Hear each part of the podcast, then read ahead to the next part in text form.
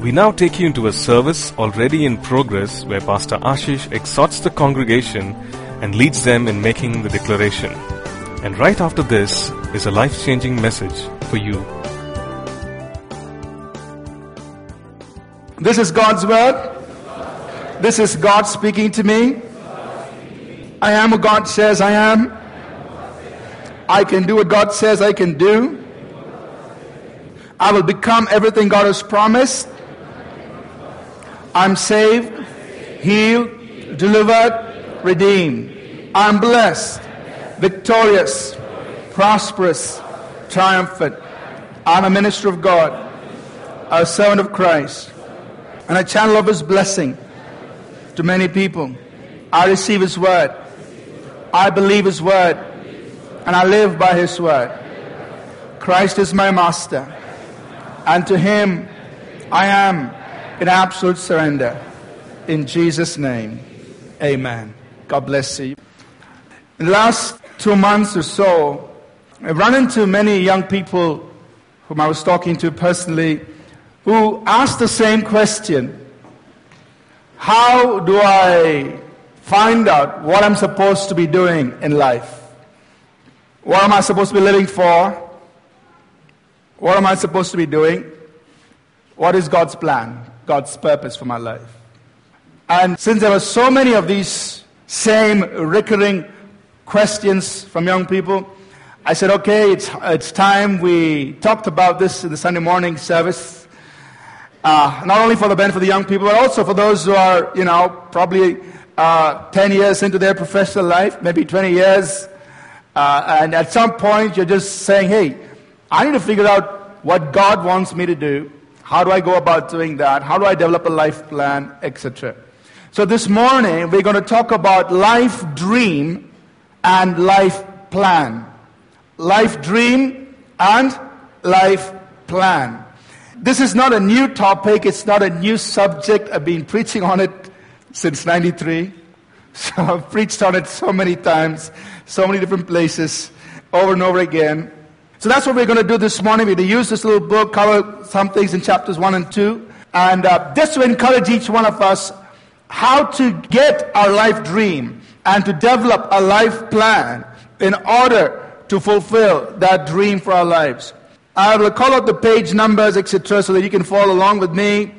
Those of you watching us online, you can go to our church website, and if you look on the publications section, you'll find this book, uh, Fulfilling God's Purpose, so you can download that and follow along.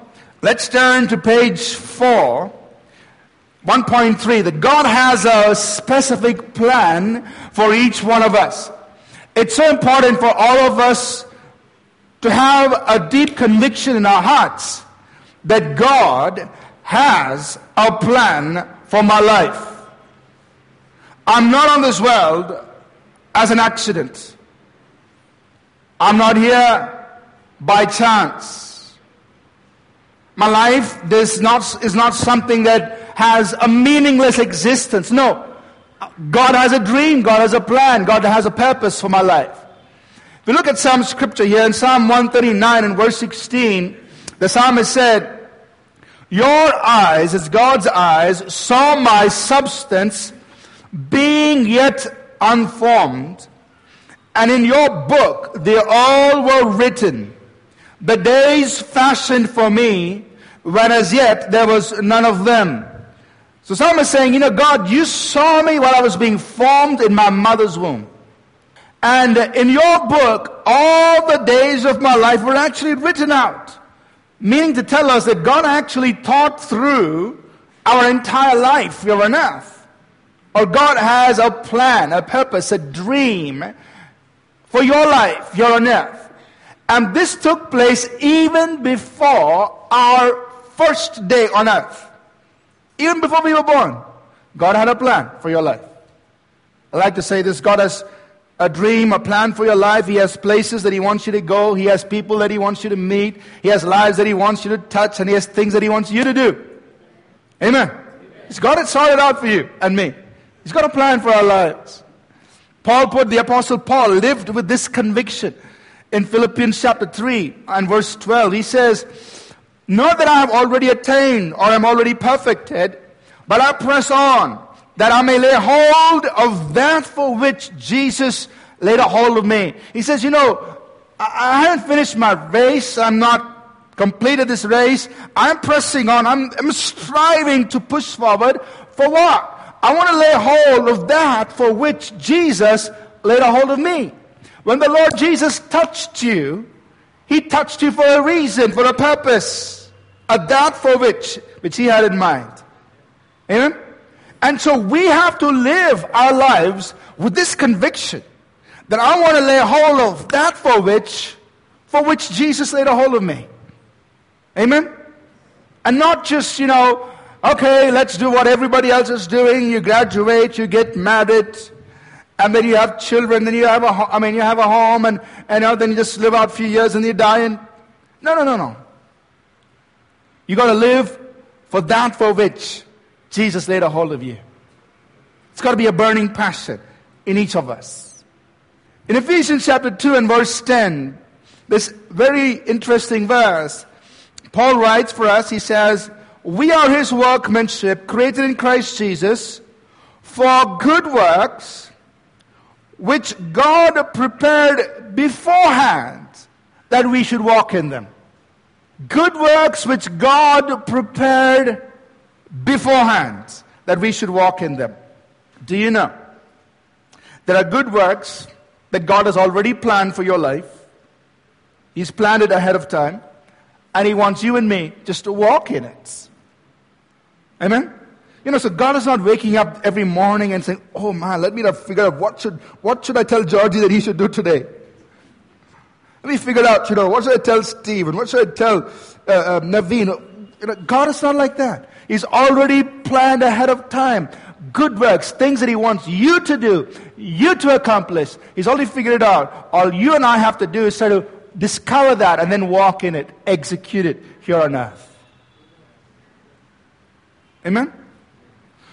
So we must live with this deep conviction, with this burning passion, that the reason of my existence is to fulfill God's dream for my life. That's why I'm here for. Amen. Every day you wake up. Say, God, I know you've got places for me to go. You've got lives for me to touch. You've got things for me to do. You've got it planned, and I want to live for that. Amen? Got to have that burning passion or conviction in our hearts that that's why we live.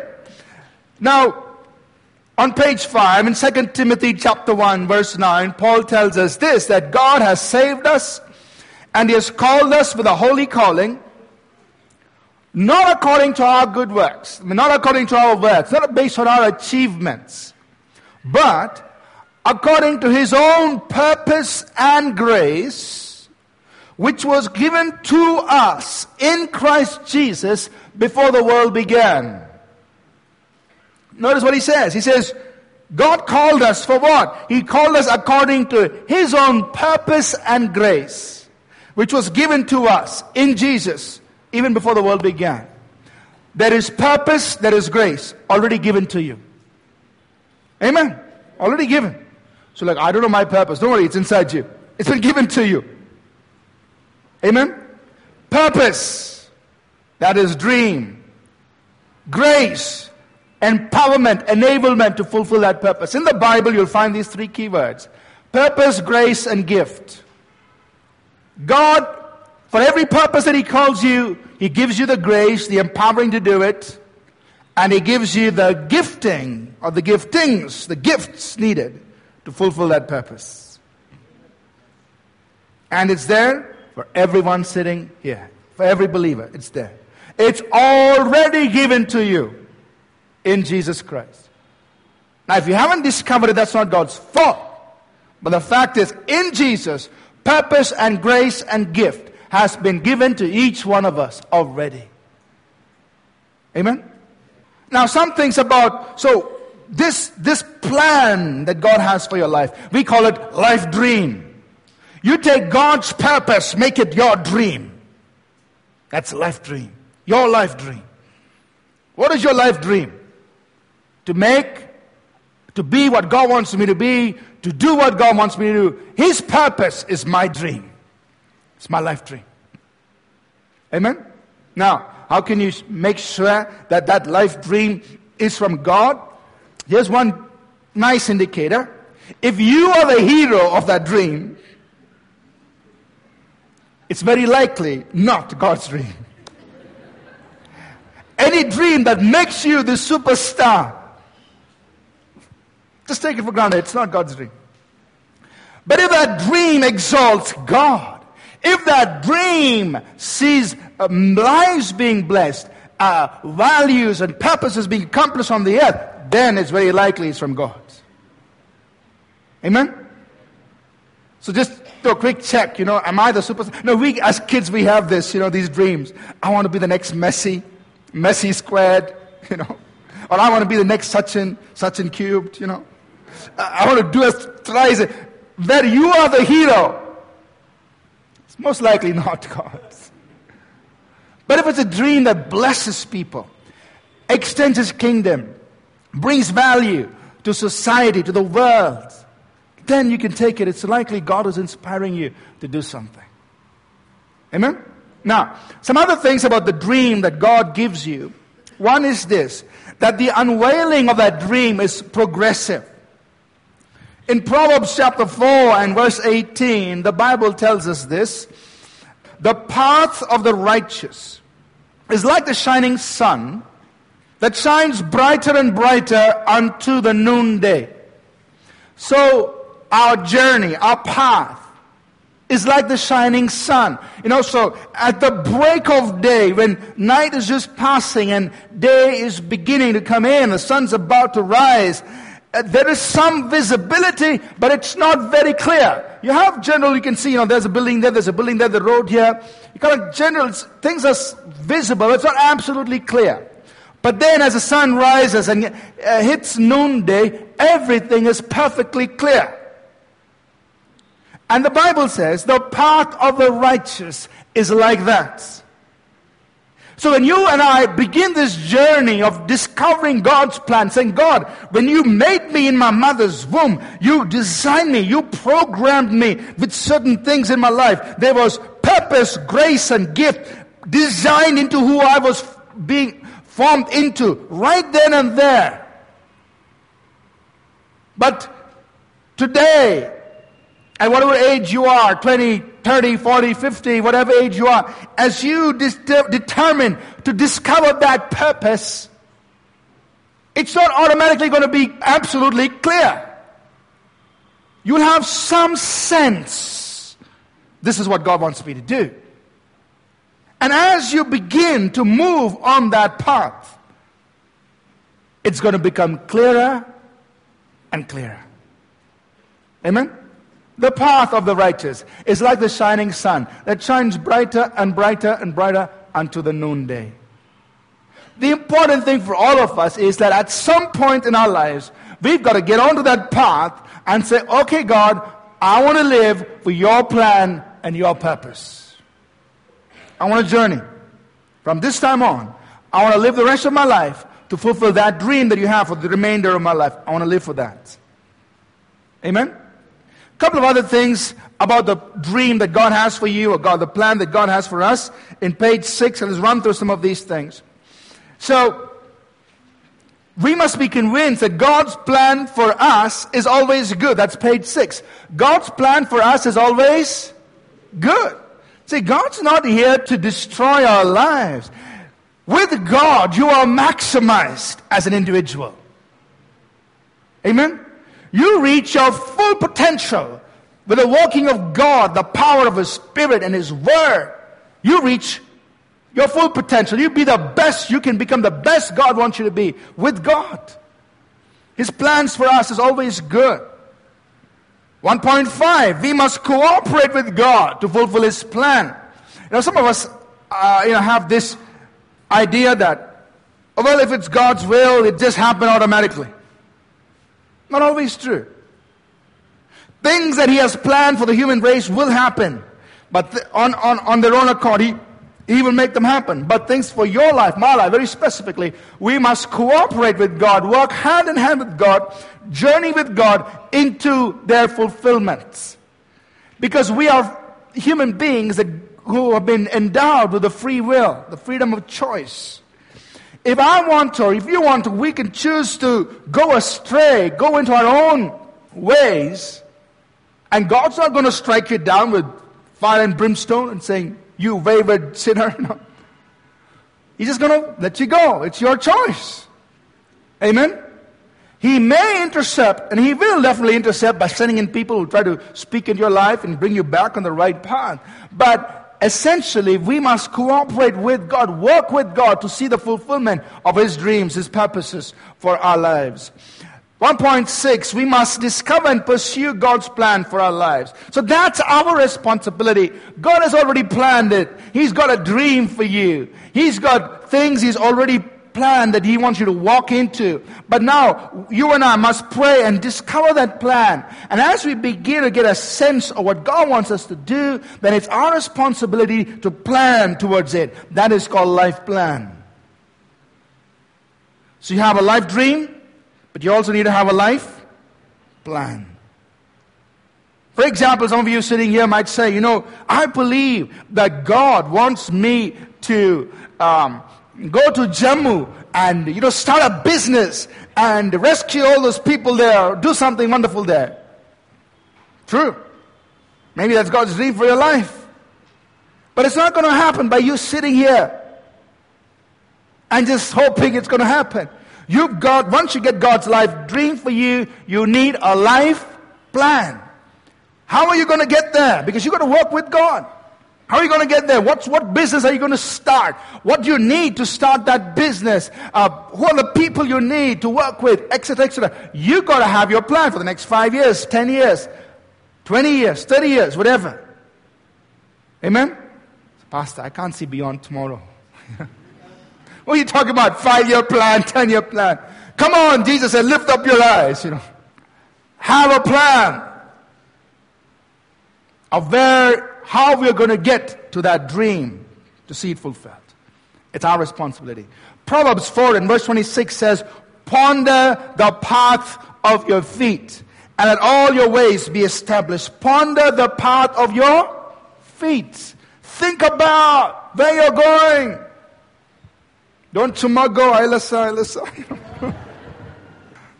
Don't simply go. Ponder the path of your feet. Think about where you're going. Develop a life plan. And of course, God has a right to change it, modify it, etc. But you are living purposefully with a plan. And uh, another thing, 1.7 is this that God will prepare you to fulfill His plan and purpose. That means, although God has a life assignment for you, there'll be interim things that God will want you to do which may not always be very pleasant, but those things that you do in interim as you're progressing towards that life dream are all a preparation towards that. Amen? Maybe you have a dream of starting a business, but you know, maybe for 10 years you're working for somebody else. And maybe the person you're working for is Satan incarnate in the business world. And you're like, God, where did this boss come from? And why am I stuck with him? But maybe in those 10 years of working with him, you know exactly what bosses should not do. These are things they don't teach you in Harvard Business School. so those 10 years of working for such a boss is a huge education for you. It's preparation. It's an interim thing, but you learn so much. And it's a preparation for your life assignment. Right? So God will prepare us for what's up ahead. And we must journey with God through that preparation process. Page number eight. All of us will make mistakes, but God can help us overcome our failures and help us complete His call. I don't think there's anyone here who would journey through life without making mistakes. You know, we all have some detours that we take and, you know, go off the, in, in, in the directions God really doesn't want us to go. And, then God, and, and, and as long as we're willing to come back and say, God, get me back on the path, He brings us back and He sets us going.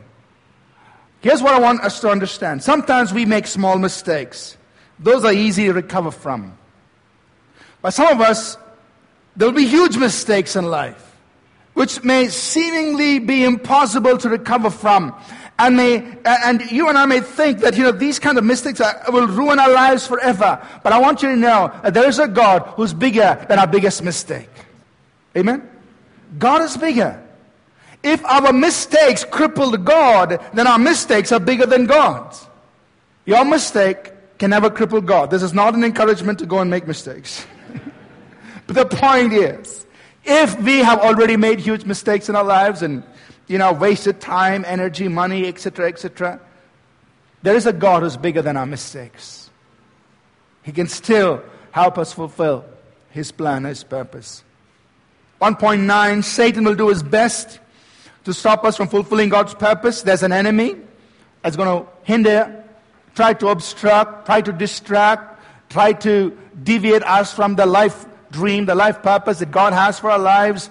And, and we must be on guard to make sure that no matter what opposition we face, we will still pursue God's plan. We must remain focused on God's call. Don't get distracted, run off into other things. And we must have endurance. Endurance is key because nothing in God's kingdom uh, comes easy. The kingdom of God suffers violence, and the violent take it by force. Amen? So we must have endurance, the ability to keep pressing, pressing, pressing, pressing on so that we can reach our desired outcome. So, here's the challenge I want to put before all of us. I believe all of us are convinced in our hearts that God created each one of us for a specific purpose. Amen? There's no doubt about that. He designed you the way He designed you for a purpose. But here's a challenge. For us to get an understanding of that life dream and then develop a life plan to get to fulfill that dream. So I want to talk about how to discover God's purpose for our lives, how to recognize it, so that we can then have a life dream that's really God's plan for me, for you. There are nine signposts or guideposts that I use that I find useful. Um, and I've been using this for a long time and I share it with people. That's what this book contains. There may be many others, many other ways that God speaks to you, and just you just add them to this list. That's perfectly fine. But I want to share with us these nine signposts, these nine guideposts that you and I can use to get a sense, to get an understanding of what God wants us to do. I use this whether I have to make short term decisions or whether I have to make long term decisions. Whether I have to make plans for five years, ten years, twenty years ahead, or whether they're decisions right in the immediate. I use these. I'm not saying that I'm always absolutely right. I've made many mistakes.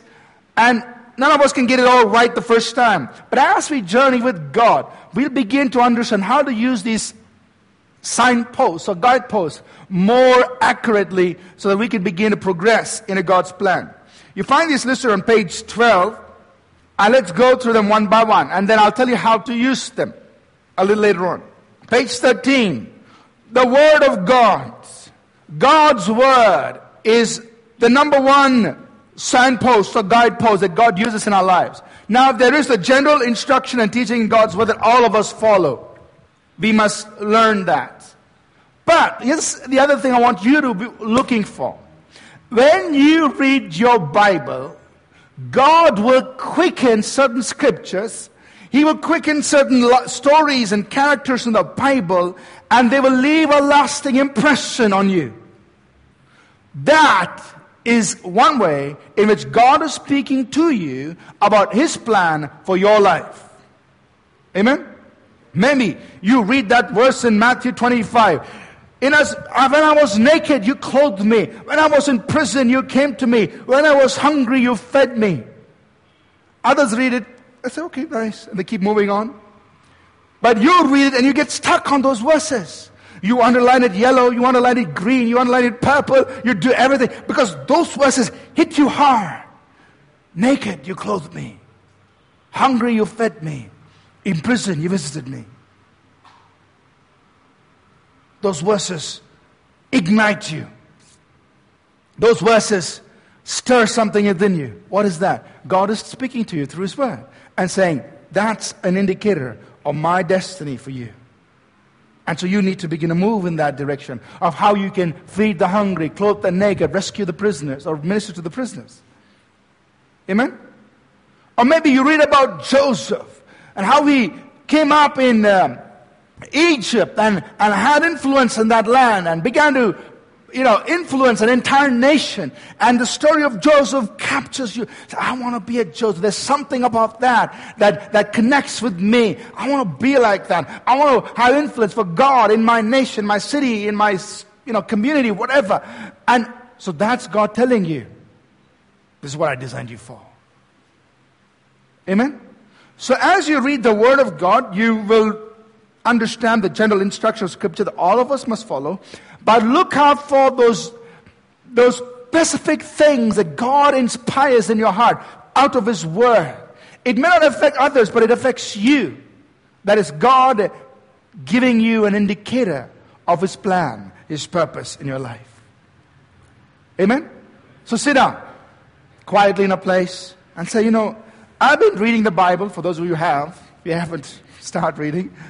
But for those who have been reading, sit down and say, you know, I've been reading the Bible from God's Word. What is it that's really stirring up my spirit? Think about it. Write it down. Or as you do read your word, read the Word of God, look out for these things. Write them down. God is speaking, saying, This is what I designed you for. This is why I created you. The second thing so on page 16, recognize the seeds in your life. Seeds. Seeds are seemingly insignificant things, but yet they have significant promise and potential for your future. So God is in the habit, or the kingdom of God operates like this. Jesus said the kingdom of God is like a mustard seed, the smallest of all seeds which is sown in the ground. But when it grows, it becomes a huge plant. So God's kingdom works like this. God usually, normally initiates huge things as small seeds. Something small. Sometimes so insignificant that we even neglect or don't even pay attention to. But those seeds are containers of promise and potential for your life, for my life. We got to look out for those seeds. What do I mean by those seeds? Little things, insignificant things. Why did God send so and so to you in your life? How come you had this opportunity when others didn't? You think it just happened? But no, it was a seed of destiny that God was sowing in your life. Small thing, insignificant thing. Huge doors swing on small hinges. Look out for the small hinges. Why did somebody come and speak into your life? Why did you have the opportunity to meet with someone so and so in person? Might look very insignificant, but those are seeds God is putting in your life, which are indicative of a promise future for you. Dreams you had as a child, they are seeds. Things that got your attention as a young person, those are seeds. Opportunities, experiences, these are seeds God has sown in your life. Pay attention to them. Amen? The third guidepost that we have is on page 18. Recognize the stirring within. Now, the stirring within is different from the leading of the Holy Spirit, which we will talk about in a few minutes from now. The stirring within is has to do with things around you that really agitate you. What are those things around you that get your attention? What are the things around you in your world that agitate you? The problem that, that agitates you indicates, is an indicator what, of what you have been designed to address. Imagine two people, they pass by a slum area. The other person closes his nose, closes his eyes, and wants to rush off the place. You're passing by the same slum and you feel stirred inside you. What can I do for these people? You're not thinking about what pastor can do for them. Please. that is a stirring, not within. It's stirring. You're saying, what can I do for them? And you're so stirred about it that you're willing to fit it into your schedule. You're willing to spend your money. You're willing to invest your time.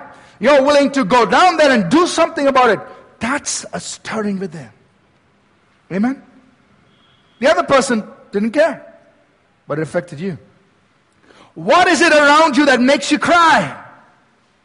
What is it that's around you which, for which you're willing to give your life and pay any price to see happen?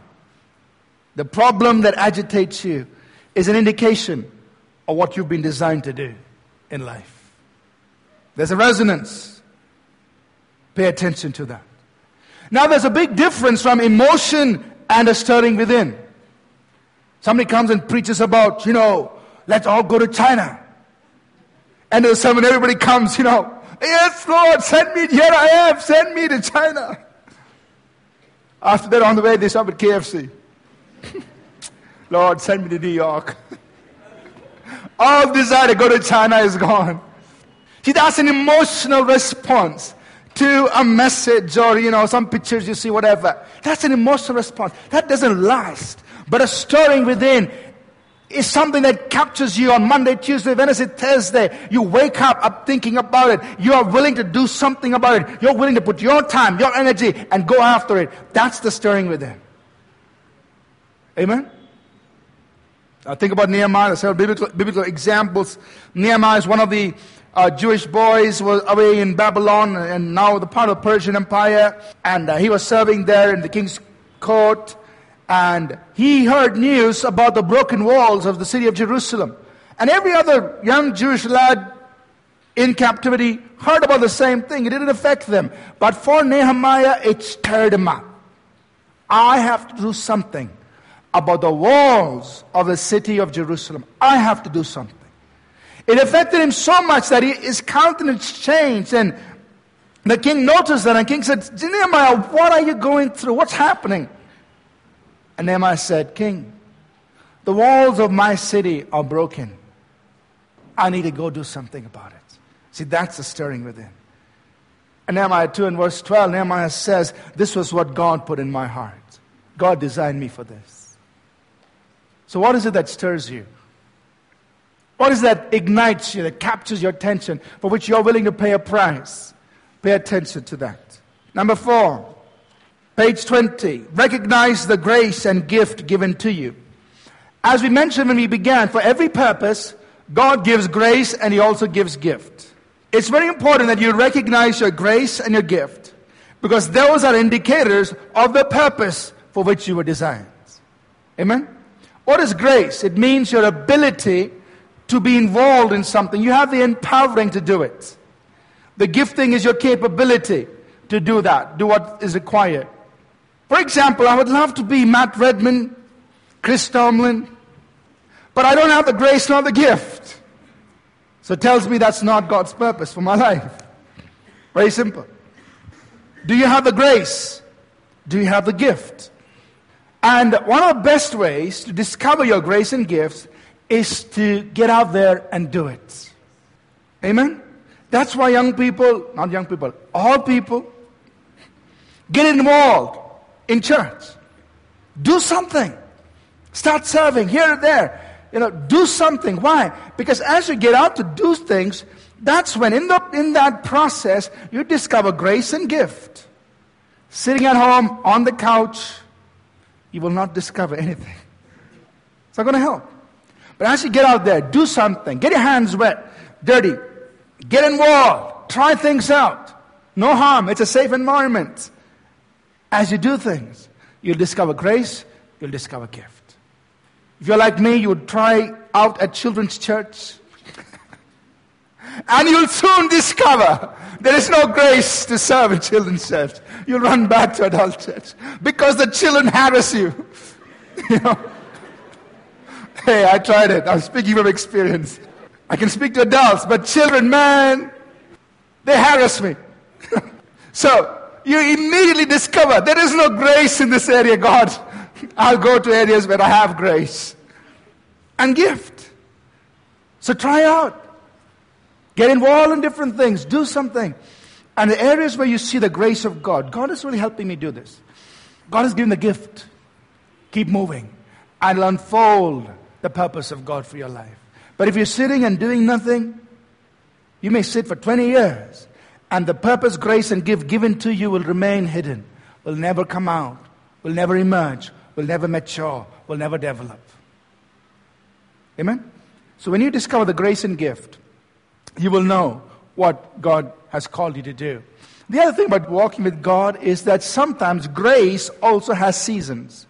Meaning there's a grace that God gives you for a season of life. And after that, the grace wanes. It's an indication saying, Time's up, boy, change. But as long as there is grace on your life for a certain thing, keep doing it. Amen? So many people ask me, how, how are you able to do ministry and business together? My first answer is, it's the grace of God. If it wasn't for the grace, I wouldn't be able to handle both. And I also have enough understanding that when I see that this grace wanes and I'm no longer able to handle both, it's God's sign to me saying, okay, make the shift. But as long as there is grace, I can do both. It may tire others, but it doesn't tire me. There is grace to do it. It's an indication that I can go down this path safely because of His grace. Amen? Grace and gift. Number five is recognize God's leading, the leading of God's Spirit. So now, the leading of the Holy Spirit is very, very different from the stirring within. And we must all learn how to listen to the voice of the Holy Spirit. Your human spirit has five senses, just like your body has five senses. And the Holy Spirit speaks through these five senses of your spirit and communicates to you. Your human spirit can see. So the Holy Spirit gives you pictures we call it visions, but they're really pictures the Spirit of God is giving to you in your spirit. Your human spirit can hear. And so the Holy Spirit releases words, information to your spirit. Your human spirit can feel. So the Holy Spirit gives impressions of joy and peace or, or, or uneasiness. These are impressions from the Holy Spirit coming to you in your spirit. And we must learn to he- listen to how the Spirit God is speaking to us in our spirit. And the Spirit God speaks to us independent of what's happening outside. The stirring within you is as a result of because what you're going through or what you feel or experience outside. But the witness of the Spirit, the leading of the Spirit is independent of that. And He will speak to you in your spirit. And you need to follow, obey.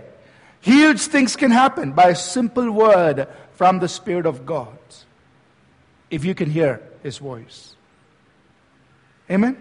Huge things can take place. I remember, I, I think it was 2006, in a time of prayer, I was just praying one day, and then I just felt the Lord saying, focus on health care. Develop expertise in healthcare. Make this your primary focus. At that time in the business, we were working in all kinds of different projects. But from that time, very purposefully, we began a shift and focus on healthcare. Develop expertise in that. And so today, as a company, we're just doing exclusively work in healthcare. And we're doing pretty good. Just have a lot of domain expertise in that area.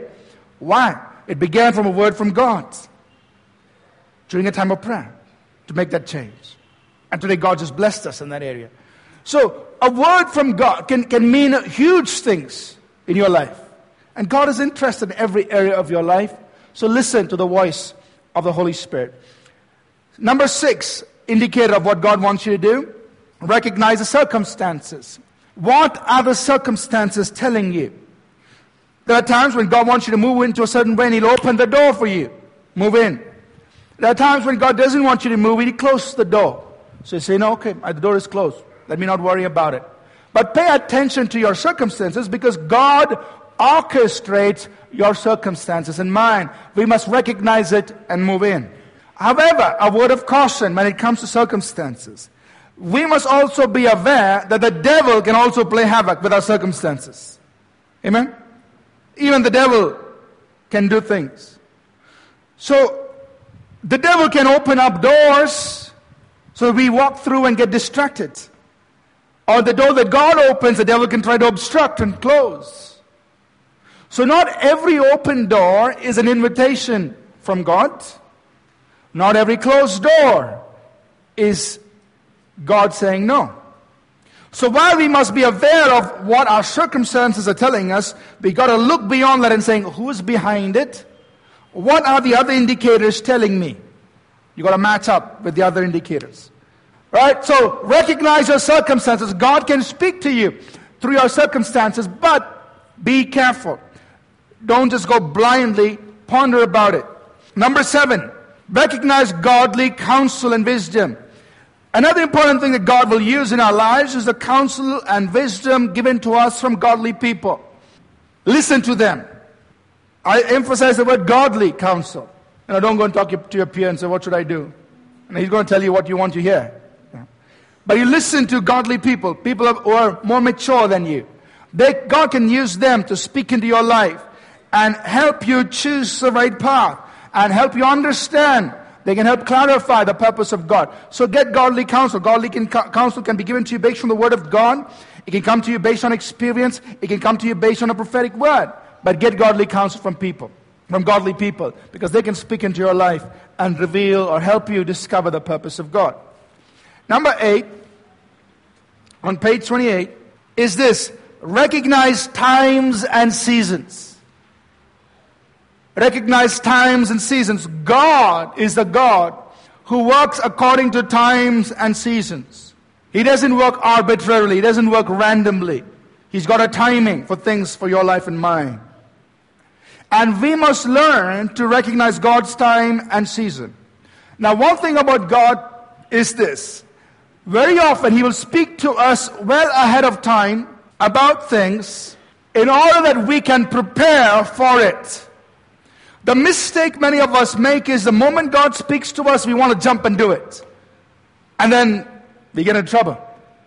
By the time I was about 15 years old, 14, 15 years old, I knew God wanted me to raise up a strong local church in the city of Bangalore and affect the nation of India.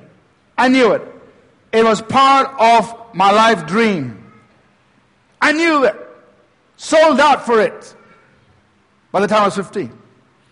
But then I did not understand that God had a timing. God has timing, a right time when you will, He will let you step out into that dream. And so I gave my parents huge problems. My dad is sitting here, he'll tell you. I, when I finished my 10th standard, I said, okay, I know what I want to do in life. I figured it all out. I'm ready. So I don't need to study anymore because I'm going to preach. I'm going to raise up a big church and affect the nation. Didn't want to study. I said, I'm not going to 11th standard. Serious. I was studying Bishop Cotton's. I refused to apply for 11th standard.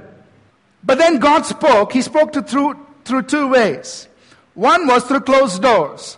I applied to, I think, one or two Bible colleges, and they, they replied saying, You need to have at least 12th pass. so the door was closed. That door was closed. I couldn't go to Bible college. The second thing my dad did was, we were part of a Methodist church at that time. So he took me to two elderly, godly people in the Methodist church, separately, but both of them said the same thing. They didn't discuss this. But both said the same thing. Both of them said, Jesus started his ministry when he was 30 years of age. Why are you in such a hurry?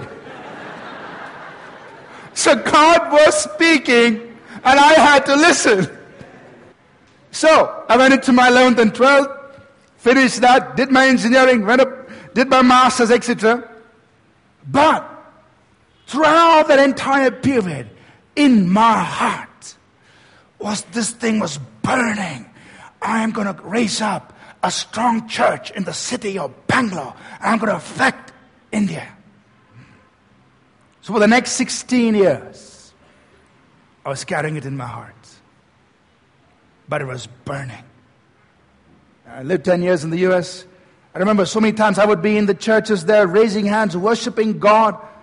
But before me was a vision of India. God, I want India. Burning in my heart. Could never go away. And then after 16 years, God said, time to go back, or thereabouts. Came back. And December 2000, we moved back to India. Um, 2001 beginning, started the church. So God spoke, but there's a timing. Amen? Here's another example. When I was about 18 or so, when I started engineering college, there was another part of the dream, another part that really captured my heart. I was reading the Bible, reading all these wonderful things about the wisdom of God and how God works and this and that and all. And so a second thing that gripped my heart, God, all this is nice stuff in the Bible, but you got to apply it somewhere. And for me, the thing that captured my heart was in business. I want to start a Christian company, meaning a, a, a, a, company where I can take all these things and apply it. So by the time when I was 18, inside me, another dream captured my heart. God, someday I want to start a, a Christian business, a company. And I should draw my own logo, had my own name, and you know, just dream, dream, dream about a business. So, went through engineering college, went, studied abroad. I thought I'll study there for two years, ended up spending 10 years there. But throughout those 10 years, and I started working, worked for two, two companies there in the US. While working, inside me, I was so restless. Because here was the second dream. They were twins, you know. I was pregnant with twins. The second baby was business. I was working for others. I'd be just observing everything. How are they running this business? How are they doing? What are they doing? What are the managers doing? How they, how is it organized? Just studying everything. And I was reading, uh, you know, magazine after magazine, Fortune and Inc. magazines, just reading, reading, reading, because God, inside me there's a dream. I, one day I'm going to start my own business. I'm going to start. I didn't know how but it was inside me. Many times I wanted to incorporate in the US. I went and got, got all the manuals, got all the paperwork ready. I wanted to incorporate a company in the US, start my own company, but then said, no, no, no, I have to go back to India. I can't do it. So I'll stop. Won't do it. Then finally, 2000, when it was time for us to move back to India, we were in Chicago at that time. I was working for an employer there. And about eight months, six to eight months before we would move back, we planned to move back in January 2001. We did move back in December 2000, a month earlier.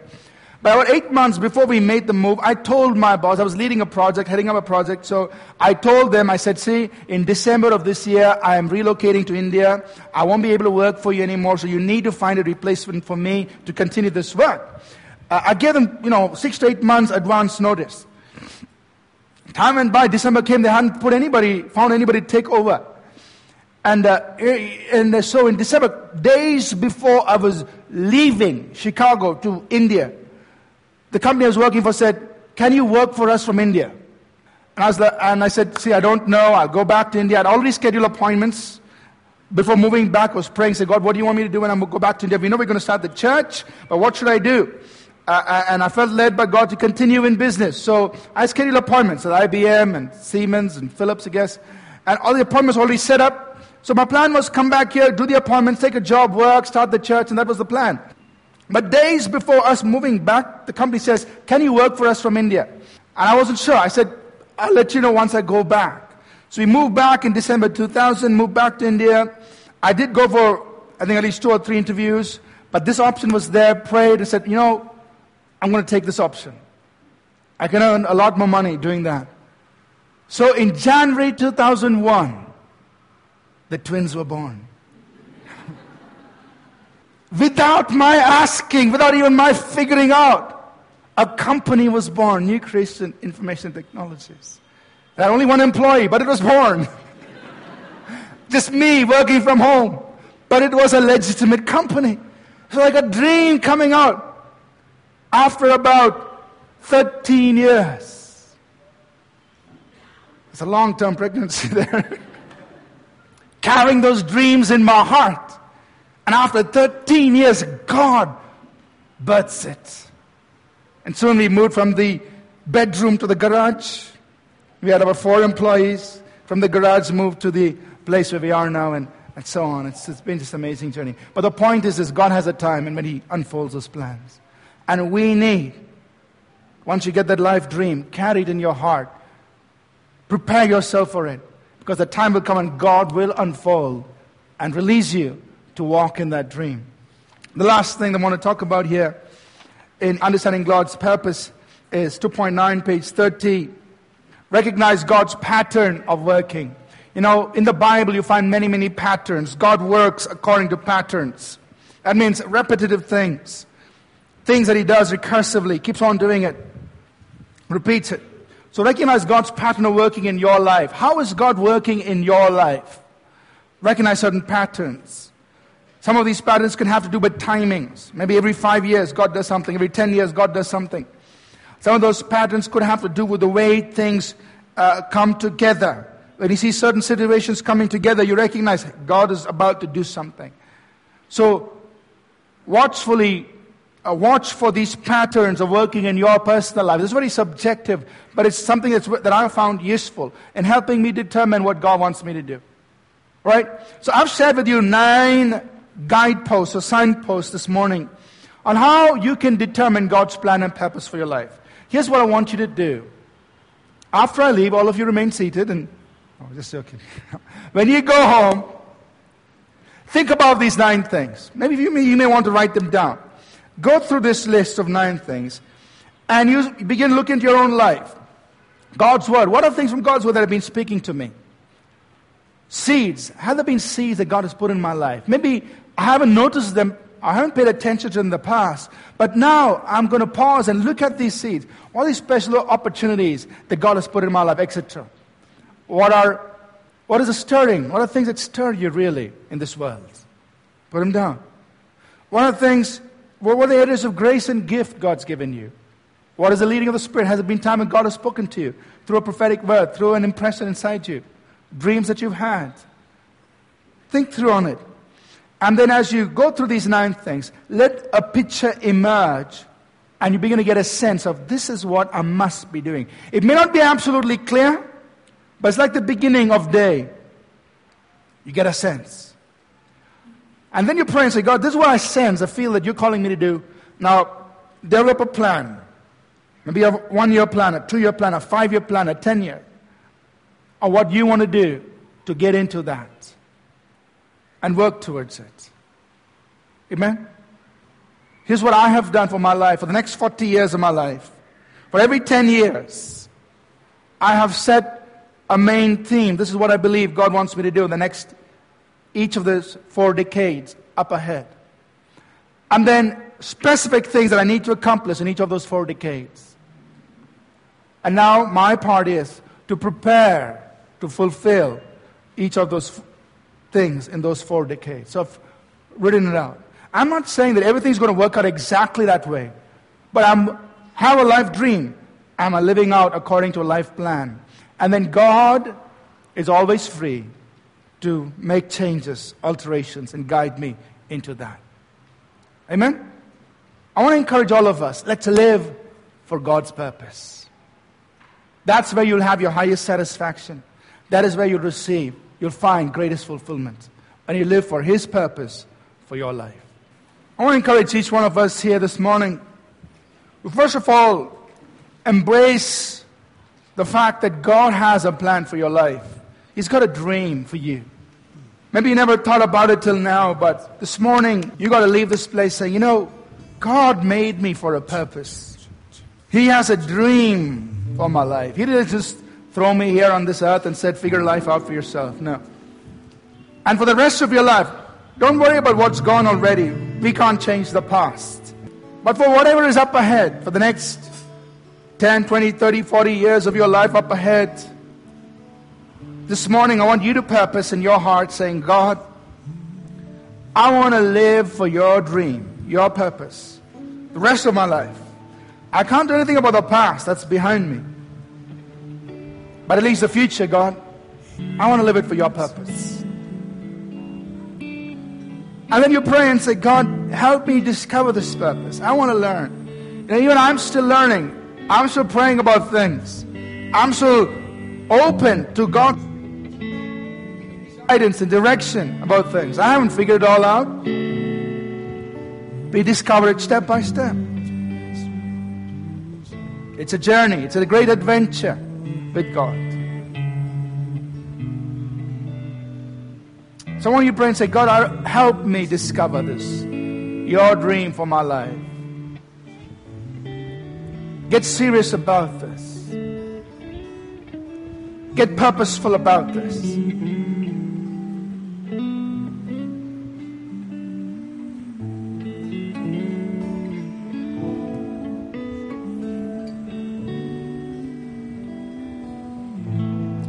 And then if you are able later on, develop a plan on how we're going to fulfill that dream, how we're going to get into it. The Holy Spirit will help you develop a plan. Father, we just pray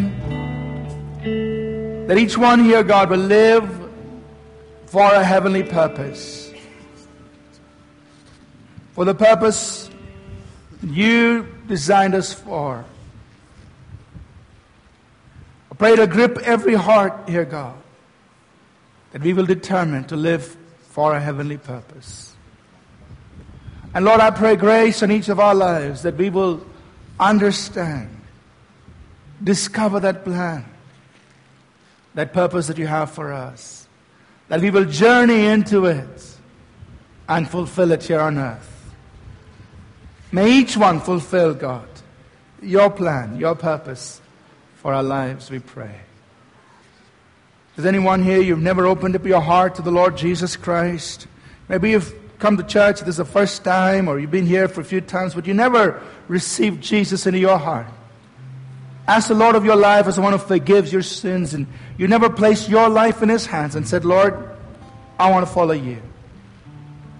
If you've never been born again, you've never done that. I want to invite you to do it right now. Just pray a simple prayer with me. Embracing Jesus as the Lord and Savior of your life. If you've never done this before, just say this prayer with me. Lord Jesus, come into my life. Forgive my sins, Lord. I want to live for your plan and your purpose. I give my life to you. From this day, I want to follow you, Jesus. And I do this, I make this prayer in Jesus' name. Amen. We trust that this message was a blessing to you. We'd love to hear from you. You can email us at contact at apcwo.org. Also, visit our website www.apcwo.org for additional resources. Thank you for listening and God bless you.